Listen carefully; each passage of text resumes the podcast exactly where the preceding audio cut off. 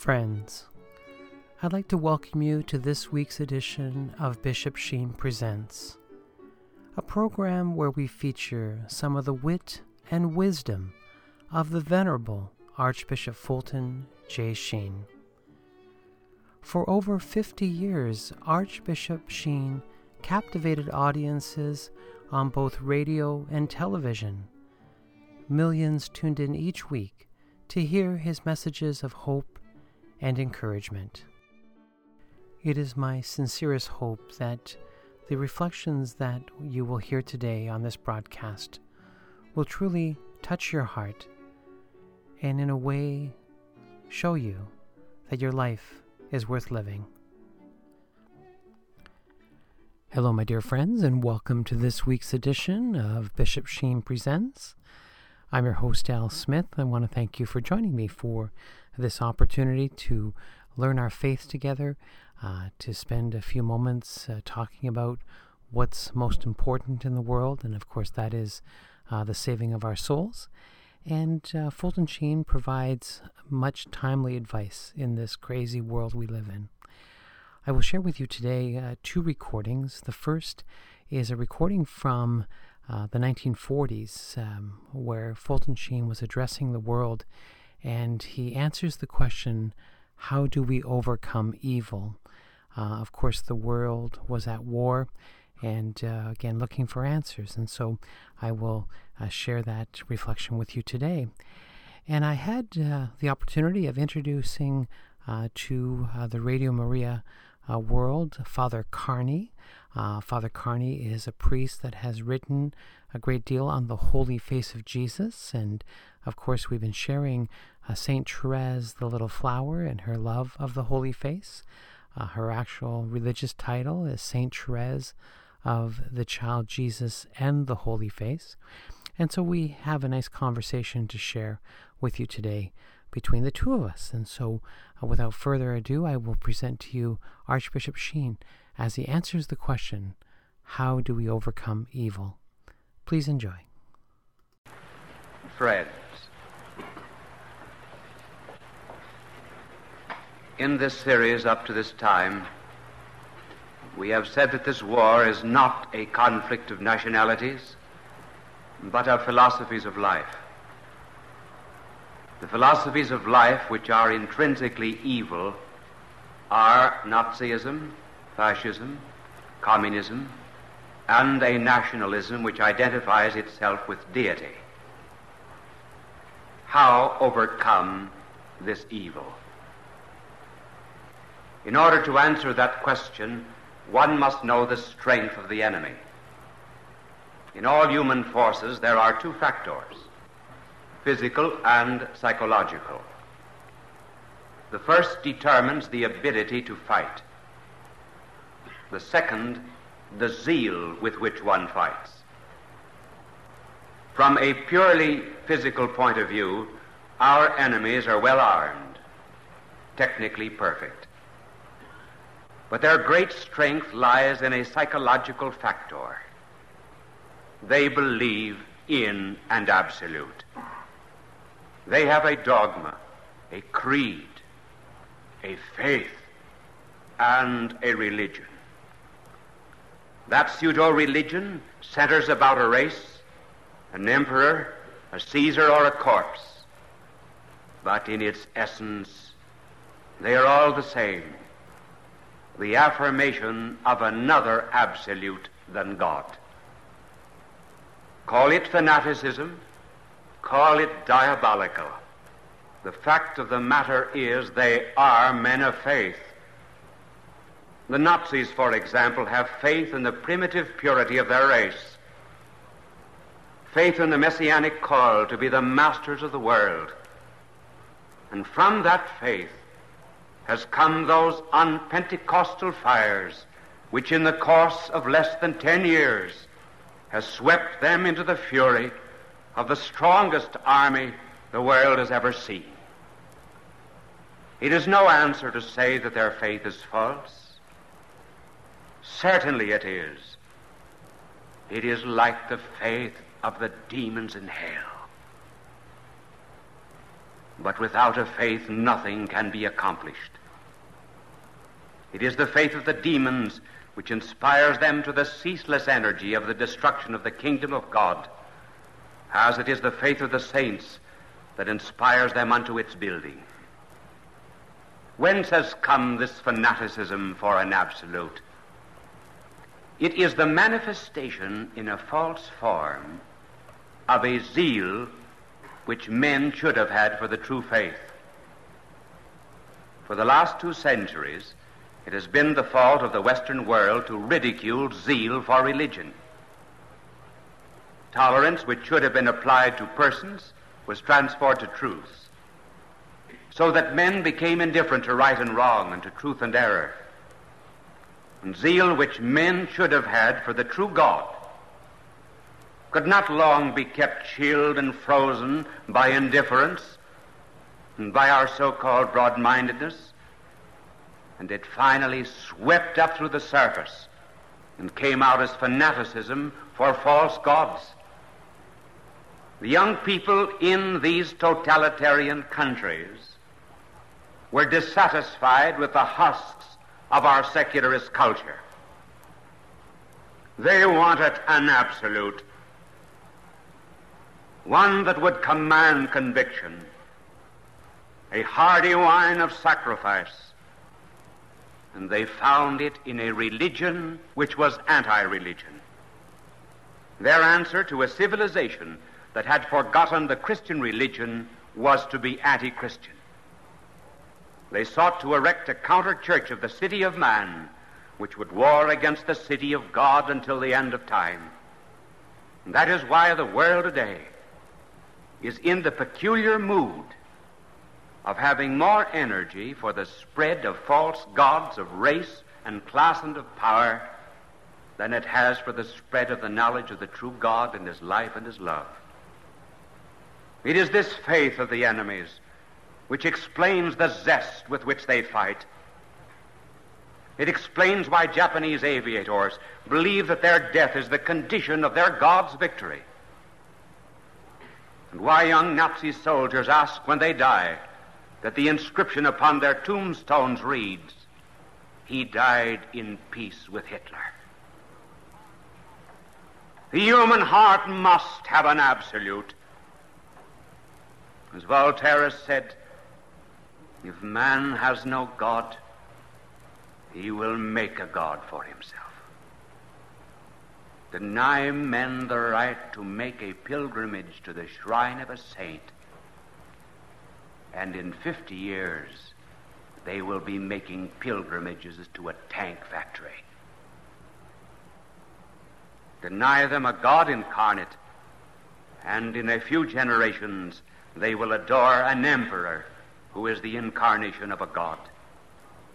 The totalitarian powers have convinced us that man cannot live without a religion or a faith or an absolute. The question, therefore, no longer is will we or will we not have an absolute? The only question is which one will we serve? This very enthusiasm for false gods which they have is the explanation of their cruelty. There is nothing temporal that can bear the strain of being deified. It is like placing a marble bust on the stem of a rose. It distorts a man like beating a cripple with his own crutches. And thou a machine with infinite power, and it will kill you. And thou a finite human being with the power of God, and he will slay you. As Lord Acton said, absolute power corrupts absolutely. And as Chesterton said, speaking of the horrors of the new religion, God is more good to the gods that mocked him than men are good to the gods they made. When therefore a man with an eternal destiny is enlisted in the service of an earthly absolute, he becomes the fiercest and most fanatical soldier. And therein lies the total strength of our enemies. Their cause is a religion, the animal religion of a false God. And our problem is how overcome that absolute. This is one way we will not do it, not by hate. There is a group in our midst who, feeling the lack of a crusading spirit and sensing the need of zest in battle, contend that the condition of victory is the hatred of enemies. Hatred is a poor alternative for faith. It inspires men to fight because their enemy is wicked rather than because their cause is righteous. It looks to the poison of their arrows rather than to the justice of their archery. Lamenting the wickedness of our enemies will make us cruel, but it will never make us strong. I would rather think that our soldiers were inspired more by a love of the country they live in than by the country they hate.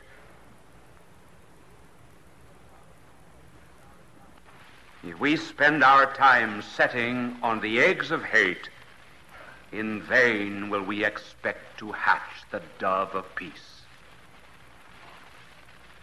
And this absolute of theirs will not be overcome by force alone either.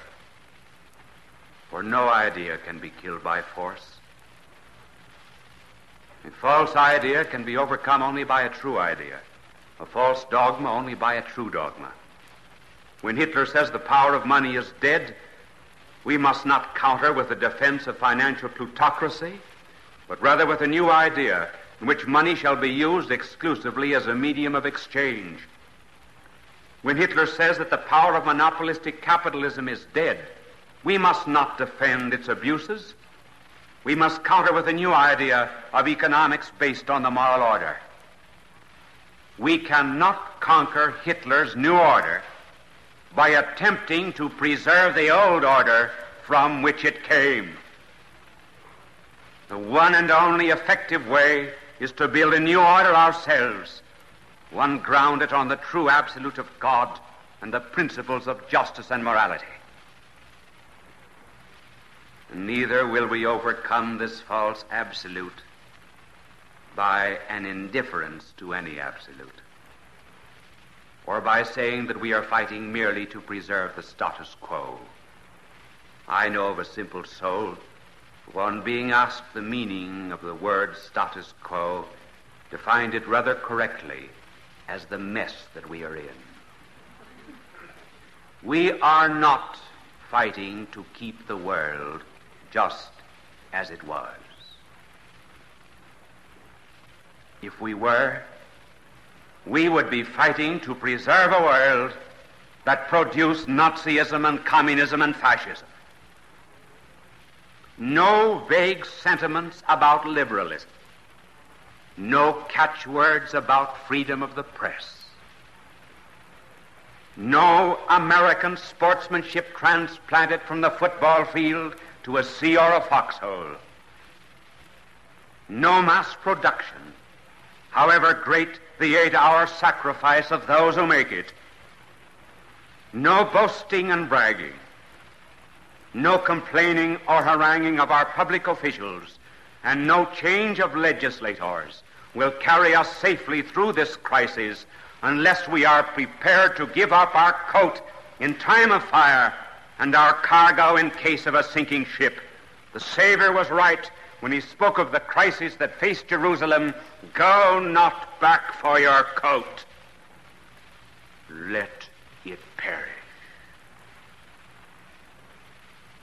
The strength of our enemies is in their absolute. Ours weakness is in the want of it.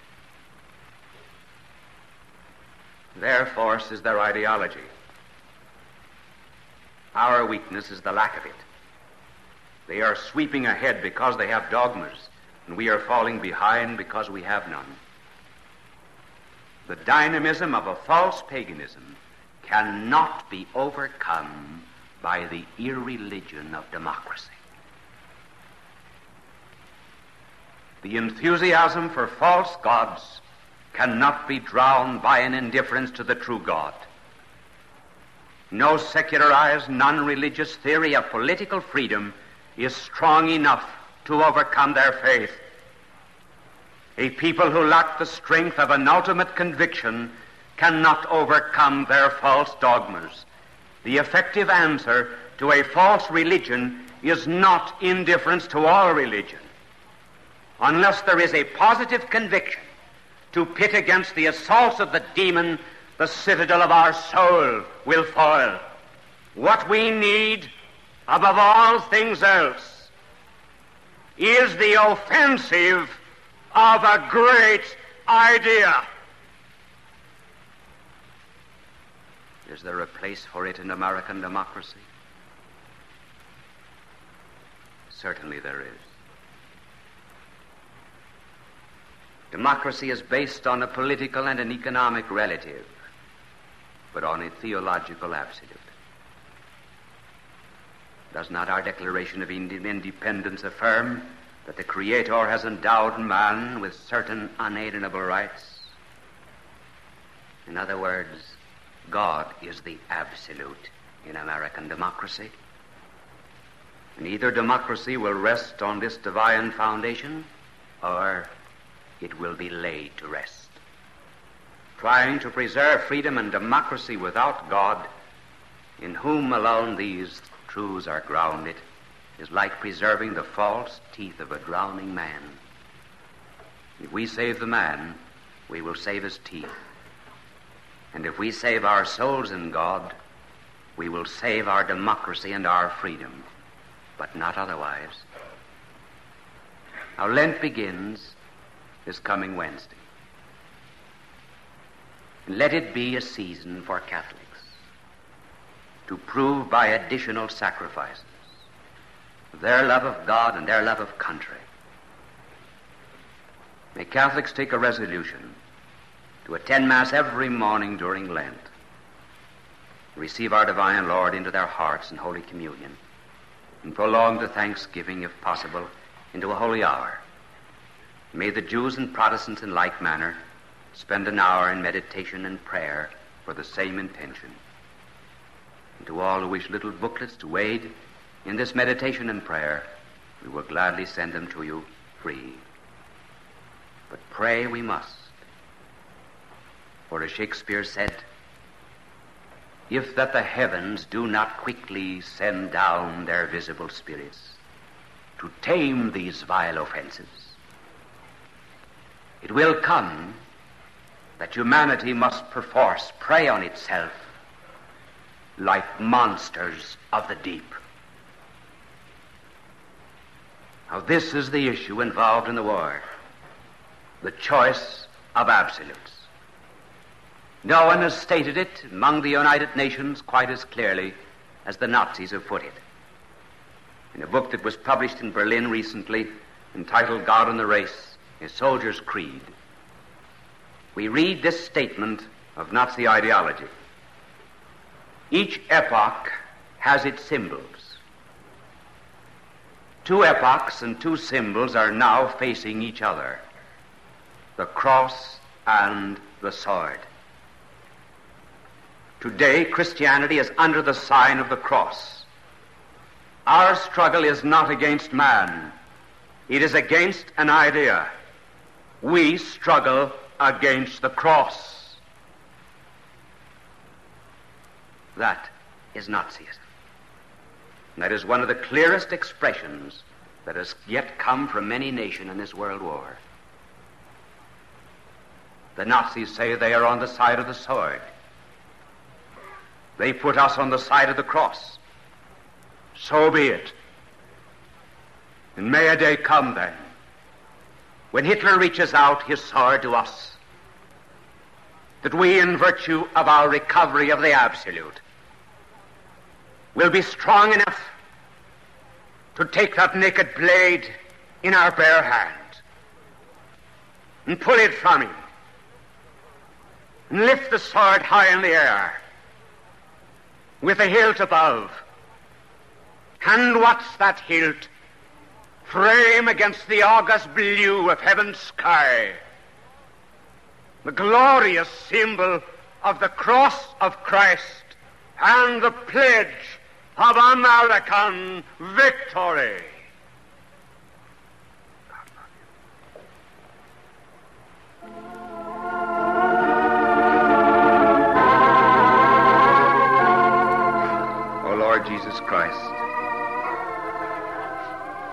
In thy mercy hearest the prayers of sinners, pour forth, we beseech thee, all grace and blessing upon our country and its citizens. We pray in particular for the President, for our Congress, for all our soldiers, for all who defend us in ships, whether on the seas or in the skies, for all who are suffering the hardships of war. We pray for all who are in peril or in danger. Bring us all after the troubles of this life into the haven of peace. And reunite us together forever, O dear Lord, in thy glorious heavenly kingdom.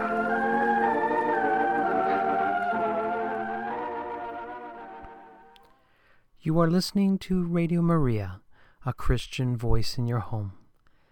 I'm your host, Al Smith, and I want to thank you for joining me today to listen to the Venerable Archbishop Fulton J. Sheen. He was addressing the world uh, in the 40s when uh, the Second World War was on, and uh, I know today there is still many wars raging all over the world, and I think we all would uh, ask that same question how do we overcome evil? How do we defeat Satan? Uh, and Fulton Sheen was providing America and the world for that matter with that holy wisdom. And so uh, it's nice to listen to his voice uh, back from the 1940s. So I uh, hope you will enjoy that and uh, put it into your archives. And, and I'm grateful to uh, Radio Maria for uh, keeping a beautiful catalog of our programs. Uh, you can visit the Radio Maria website in the United States of America at radiomaria.us. And uh, there they have, uh, again, all of the podcast and all of the archive shows. So if you miss today's program or a portion of it, or you want to replay it, uh, you can go to the website and uh, download uh, the program. So we've got over a year um, of shows there at uh, radiomaria.us. And for even a greater collection of shows, uh, if you visit the Radio Maria Canada website at radiomaria.ca, you will find close to 350 recordings of uh, Bishop Sheen Presents. And so uh, we began recording uh, at Radio Maria in 2017 and so we have quite uh, a good inventory, or I should say, library library of shows uh, at Radio Maria. So uh, don't uh, worry if you miss a program. Uh, you can always catch up by visiting the websites. And so again, my thanks to Radio Maria USA and Radio Maria Canada for keeping these archives going. All right. Um, bishopsheentoday.com. I always got that website on my mind because uh, I visit it every day and, uh, of course, answer emails and responses and uh, letters of inquiry and uh, you name it. Uh, it's a busy website, and I want to thank everyone who has been participating in our charity book program uh, where we're, uh, in a way, thanking our supporters by sending out books. And so, uh, for a $20 donation, uh, we will then send out to you uh, one of Archbishop Sheen classic books. There's a list of 39 of them to choose from on the website, and so we want you to have some good reading for Christmas. And of course, you help us, and uh, there are expenses in radio. And uh, so every uh, donation that you give us helps us in uh, providing for the mission to share the wisdom of Archbishop Sheen. And, you know, everyone should have a couple of uh, Archbishop Sheen's books in their own personal library. Uh, I love the Holy Hour Prayer Book. It is one of my favorite, I want to say, companions. I bring it with me uh, to church, and there's some beautiful meditations in there. Uh, of course, uh, yeah, Fulton Sheen's books, Victory Over Vice and The Seven Virtues, have assisted me in my spiritual journey of overcoming sin and practicing virtue. And I, I think that's always the challenge for all of us is to uh, have a plan, uh, get on the program, I like to say. And uh, Fulton Sheen gave some timely advice how to overcome sin and to practice virtue. Now, uh, speaking of overcoming sin and practicing virtue, uh, we have uh, the opportunity now to uh, listen to some of the wisdom uh, provided by uh, Father Lawrence Carney, who has been sharing the Holy Face devotion for quite some time. And so I want to share with you now our recorded message from last week. And so um, please enjoy the wisdom of Father Carney as he addresses our Radio Maria audience. Hello, my dear friends from Radio Maria in the United States of America, Canada, England, Ireland, Australia, and the Philippines. Uh, I'm your host, Al Smith, and I've been uh, privileged to uh, study the writings of Archbishop Fulton J. Sheen for quite some time. And Archbishop Sheen had a great love for Saint Therese, Saint Therese of the Child Jesus and the Holy Face. And so many of you have been inquiring about the Holy Face, and uh, you have seen uh, pictures of me on social media uh, sharing the devotion of the Holy Face, bringing uh, relics uh, to parishes and giving reflections. Uh, but I thought I would give you a treat today. I have with me today on Radio Maria our good friend, Father Lawrence Carney, who has written on the Holy Face, and many of you know of his writings through Tan Books and other publications. And so I want to uh, have a little bit of a time with Father Carney talking about devotion, talking about what we can do to bring this devotion in our life, and um, tell us some of the good stories of what has happened in the mission field. So uh, I bring to Radio Maria Father Lawrence Carney. Welcome to the show. Alan Smith, thanks for having me. It's an honor to be Oh, you're welcome. You're welcome. Um, I know that in the book that you penned, uh, The Secrets of the Holy Face, uh, published by Tan Books, and I will provide all the links in the show notes uh, for everyone. We actually will have a, a little commercial later on in the show uh, with all the um, discount promo codes, but we love people to read this book. The Secret of the Holy Face. And in this book, you talk about the Venerable Archbishop Fulton J. Sheen and how he was a friend of, uh, I like to say, the truth. And uh, he spoke about many of the evils in the world. But uh, maybe you could share uh, with our listeners um, your interest in Fulton Sheen and, um, uh, again, how he's come into your life over the last few years. Sure. So, uh, my dad talks about when he was growing up that there were four channels on the television, and Sheen had the prime time. I think it was like seven o'clock on a Friday. I can't remember or Saturday, but he would listen to him, and so the whole family. And it was amazing to hear that Protestants were listening to him. And some monks up in Scotland told me that the statistics for the Catholic Church in America were such that by the year 2050, the whole United States would be Catholic if the trends continued. And he worked for the propagation of the faith. With that, that was his main duty, was to propagate the faith to the United States. So he was doing amazing things. And I really look up to him.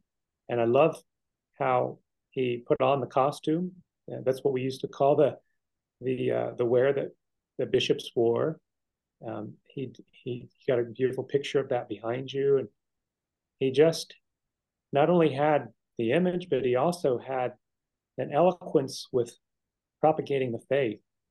And he even talks about communism. So I wanted to include him in my book because it would it would attract so many people like my dad and people around his age because communism is something that really hasn't gone away. It's just changed its name.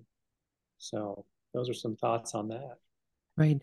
Has he inspired your priesthood at all with his writings and uh, his love of the holy hour? Um, I know there's so much that Fulton Sheen wrote with regards to the sacrament and the sacramental life.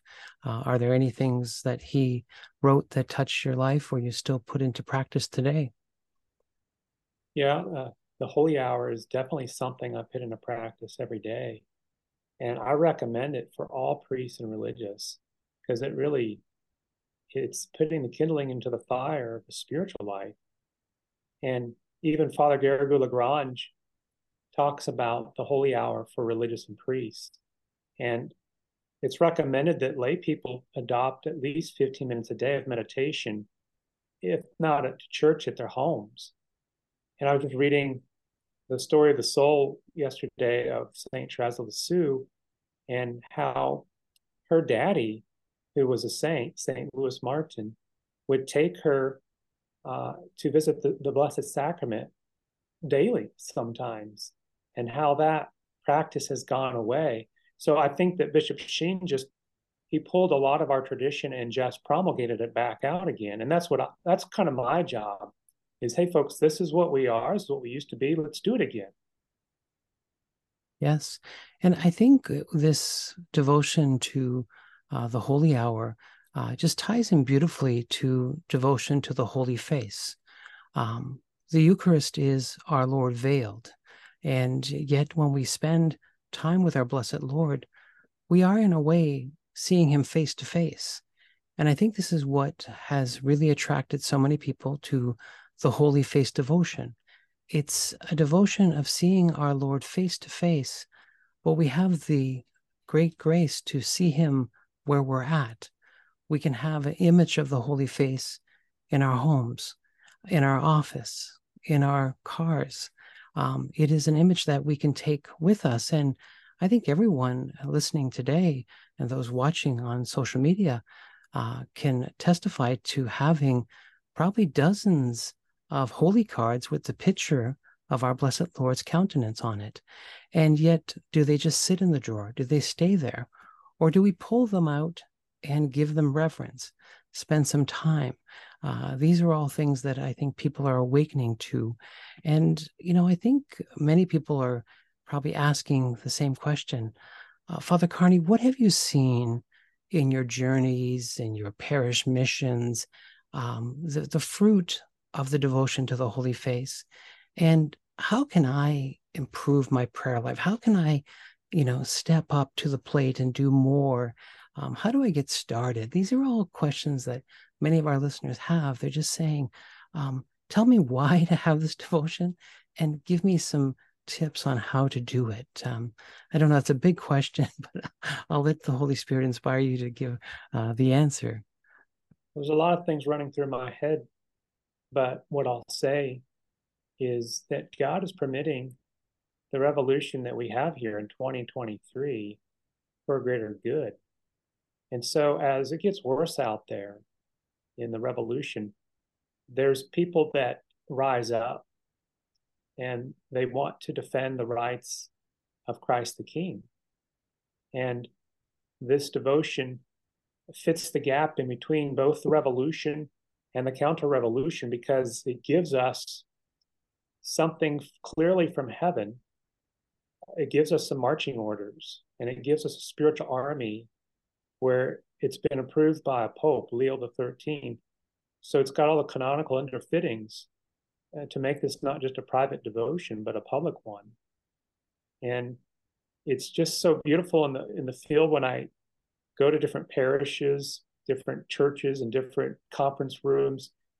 People come out after my talks and they're just, I want to, I want to sign up. I want to do this. It's, and it's like, I'm not very eloquent I know that my English is bad. I don't know why I'm an author, but God always chooses the weakest to confound the wisdom of the world. I say that a lot.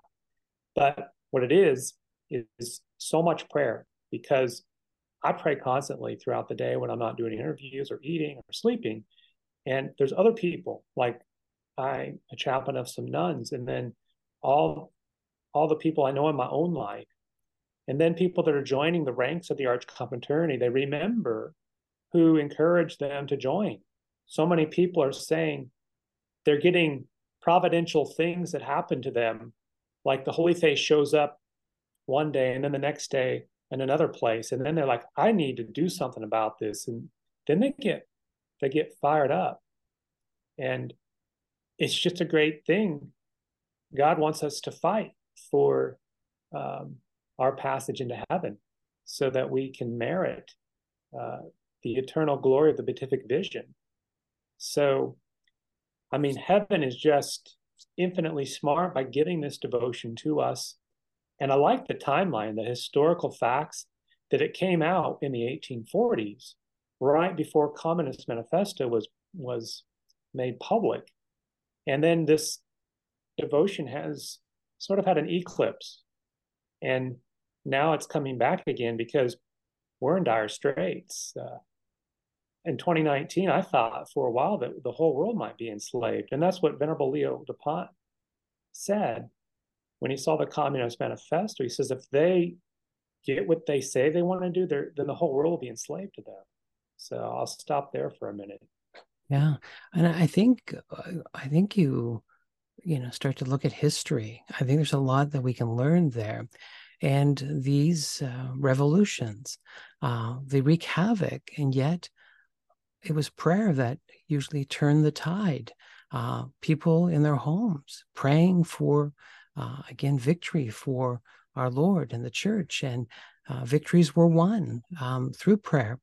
And I think as I thought of COVID um, and being locked in to my home and the churches being closed, uh, it was then that my wife and I uh, truly fostered the devotion to the Holy Face. Um, we couldn't go to the church to be with our Lord, so we again found him in our homes and found him through the image uh, of the veil of Veronica, just looking upon our Lord, knowing that he is crying, knowing that he is suffering uh, for our sins, but uh, suffering for the world. And uh, you cannot help but be moved to make reparation, to uh, you know engage in the battle. And you know, when I speak to my friends, I say, you know, we can start just with making reparation for the blasphemies that we hear. Um, you know, sadly, even children use the Lord's name in vain. Um, I can't go out um, to the grocery store without hearing blasphemies come out of uh, grandmothers' mouths and children's mouths, and it's just everywhere. I mean, I work in the construction trades, and uh, again, I hear the Lord's name uh, taken in vain time and time again. So uh, all these opportunities to make reparation, to uh, respond in kind to those curses with blessing. You know, we think of those beautiful prayers, sit nomen Domini benedictu, vade, vade retro Satana, the, the cries of many of the members of the Arch Confraternity, these beautiful prayers of reparation. But again, it's getting engaged in the culture, engaged in this battle. And I think this is where the Holy Face is, inspiring people to say, I want to do things. I want to start and I want to learn this chaplet that I keep reading about, uh, these prayers. Um, maybe you could uh, spoke, speak for a few moments about um, prayer and when it comes to the Holy Face, the chaplet, and uh, other little devotions, because, um, you know, I have, uh, you know, beside me, uh, little sachets, Holy Face medals, holy face crucifixes, uh, scapulars. These are all things that people ask me to bring with me when I give parish missions. But I really just say to people, get a holy face picture in your home. It doesn't have to be an authentic veil of Veronica uh, relic from uh, the Vatican. It can just be a simple picture. Uh, I love the dollar store, and I go to the dollar store and buy a dollar store frame and put the pictures into the dollar store frame so it can be there for me to look at and pray the prayers on the back of the card.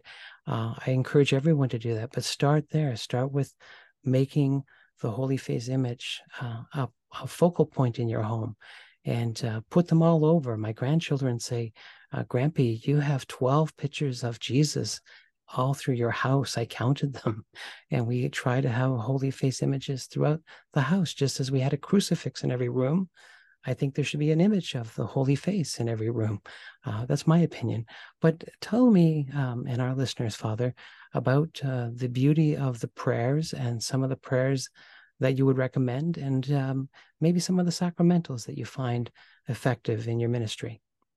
Yeah. So I was this week. I was just contemplating how uh, the Passionists, that religious order, they they focused on preaching on the Passion, and so many scholastics and church fathers talk about meditating on the passion of Jesus Christ is so fruitful. And I, I, agree. I want to be meditating more on the passion. And that's what this devotion is so much about. I was just reading um, the Nativity uh, by uh, Saint Alphonsus de Liguori, and he talks about Jesus going through his sufferings and he asks, Why did a God do this? And it's because he loves us and he wants lovers. So the question is, do we want to be lovers? Because he loves us. He, he's looking for lovers. Are we going to join that group that are lovers of the passion? So that leads us to the chaplet of the Holy Face. I just, I can't, I can't say enough about this chaplet that was given to us by Sister Mary St. Pierre and the main point of the chaplet is for the triumph of the Catholic Church.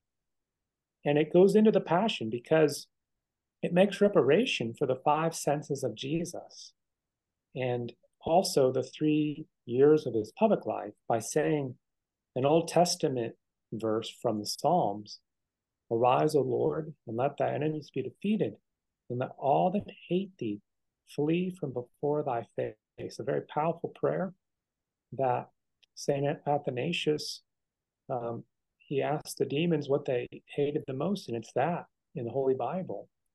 So that prayer of the chaplet of the Holy Face reminds us of the different senses of Jesus when he was going through his passion. And so it's just a chaplet based on the passion, his uh, touch, his hearing, sight, smell, and, and taste. And they're all on the face, on the countenance of our beloved Lord, his sacred face. Then there's that mysterious prayer called the Golden Arrow Prayer. You know, I have a lot of friends that have the book called the Pieta, and they carry it in their back pocket. And the Golden Arrow Prayer is one of the prayers in that popular book, and it's it's a prayer that talks about how we need to make reparation for the name of God, and that all must bow down before his name, all on heaven, on earth, and in the hells, and even the Sacred Heart of Jesus. That's the mystery. The, the Sacred Heart represents the humanity of Jesus, but Venerable uh, Leo Dupont said that the face represents his divinity. So this golden arrow prayer is is a prayer that helps us to send uh, arrows to heaven that will open up the heart of Jesus to give us mercy. And Jesus gave it to us because of the blasphemies that were coming, that were, he said, they were like poison arrows being shot up to God and, and they hurt him so much. So we have a chance to pray this prayer, the golden arrow, May the most holy, most etc. May the most holy name of God, etc. be blessed, praised, adored, etc. I won't go into it all, but it's so neat. Oh, these these prayers are so important, and you know I think of the many miracles that the saints uh, tell of the power of the Holy Face, and I recall, I think, and I hope I'm right on this, but it was Saint Vincent de Paul, and and St. Vincent de Paul had a troubled child. Uh, no one could really work with this young boy. He was a bit of a menace. And he said, uh, I'll work with him. And he took the boy to his side and he said, Son, I just want to ask you one favor. I want you to take this picture of the holy face of Jesus home with you. And I want you to promise me that you'll look at that picture every day. And the young boy said, Is that all? He says, That's all.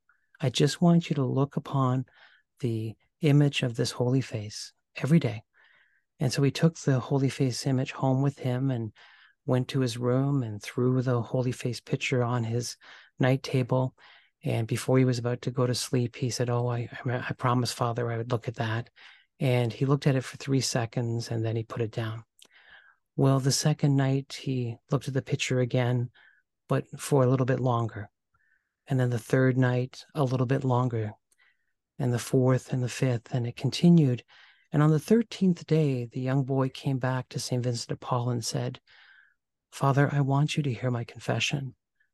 I realize that I've made a mistake, I've done some bad things, and that my bad actions have caused our Lord to suffer. I see the tears in his eyes, I see the anguish in his heart. I want to change my life. That image of me looking upon the face of Christ has saved me. Um, when we think of that great scripture passage, Lord, show us thy face and we shall be saved. This young boy was saved by looking upon the image of our blessed Lord. And so, this is what I say to people start with that. Spend a few moments every day. And I can tell you from personal testimony, uh, not in only in my own life, but in others, the holy face image um, grows on you. You want to spend more time every day looking upon the Lord. It doesn't get tiring. It doesn't get boring. It just it, it's something fresh and new every day.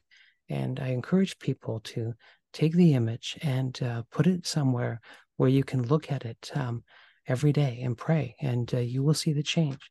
You will see the beautiful change, not just in your life, but in the lives of those who practice this holy devotion. So uh, there's a story for you. And I know that you have many stories of the saints and how um, the Holy Face affected them. And uh, you actually mention a number of those saints in your book, uh, which again, we want to recommend everyone to pick up a copy of.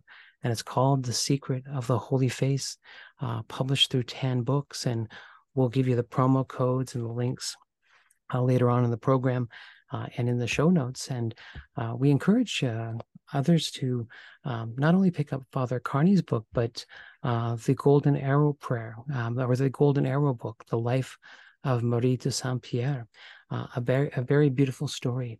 And to have a few little prayer books. And Tan Books actually has a beautiful little book, Devotion to the Holy Face. And um, we need to start somewhere. And uh, this little prayer book is simple and it will help you to uh, grow in love for uh, our blessed Lord, and especially this devotion to the Holy Face. So, uh, our thanks to our good friends at Tan Books for uh, giving us a discount here at Radio Maria, and of course, providing great resources um, uh, to us. We're all hungry for the faith, and so uh, we are really thankful to them.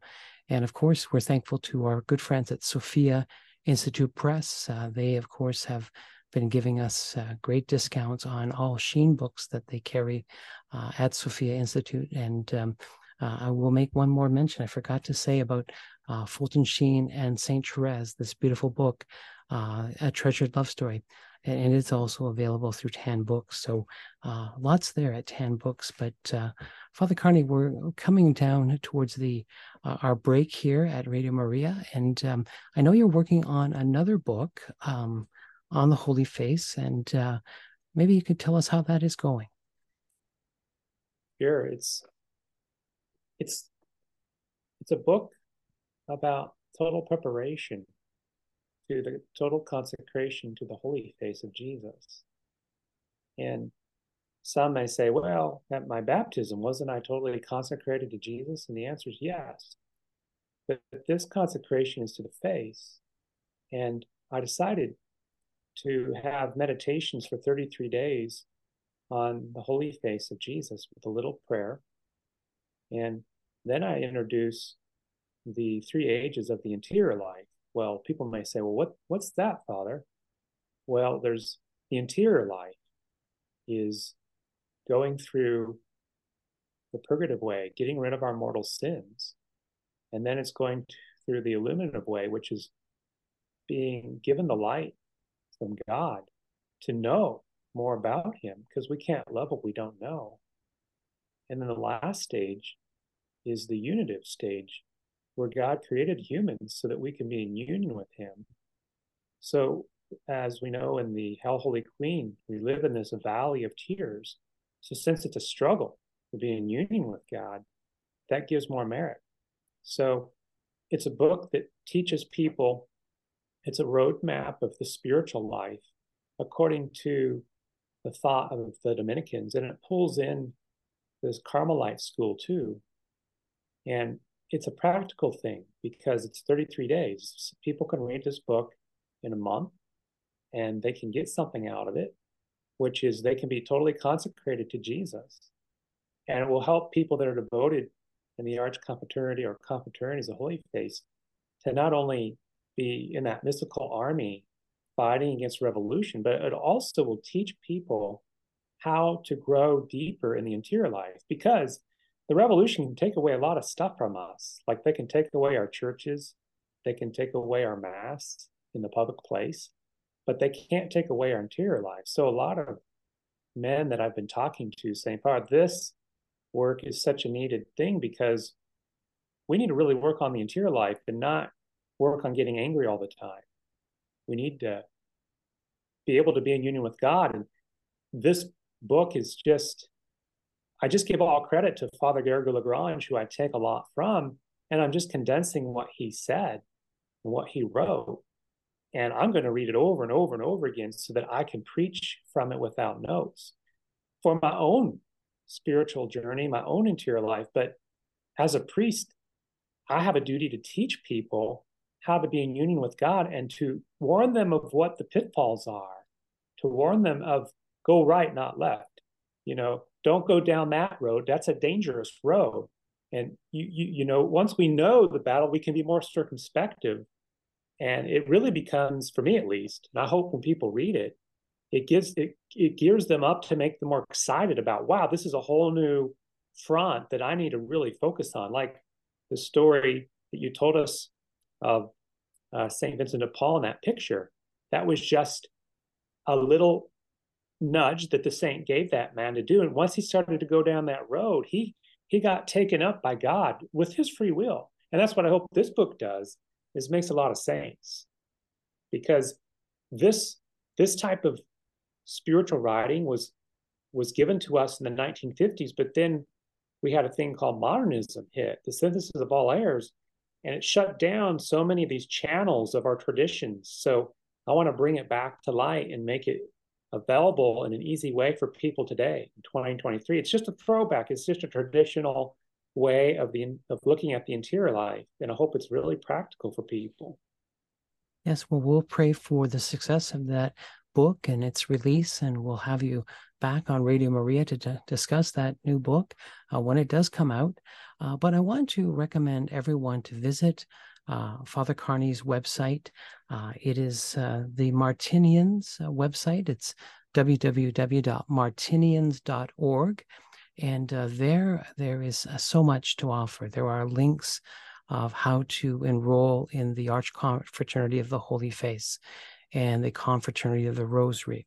Uh, there are prayers. There are uh, there is just so much, and we will, of course, have another episode uh, with Father Carney where we will talk about uh, the Martinians in detail and the work they're doing. And uh, but uh, for your homework, I want you to um, go to their website again, www.martinians.org, and find out more about the Holy Face the Holy Face devotion, um, starting the you know leagues of Saint Martin, uh, little prayer groups. Um, Tuesday is always our uh, favorite day uh, to pray again devotions to the Holy Face, and so uh, I'll leave that with you. And um, again, I'm just excited to share that website again, www.martinians.org, and that's Martin M A R T uh, I N I A N S, Martinians, and you'll see Father Carney and so much more there.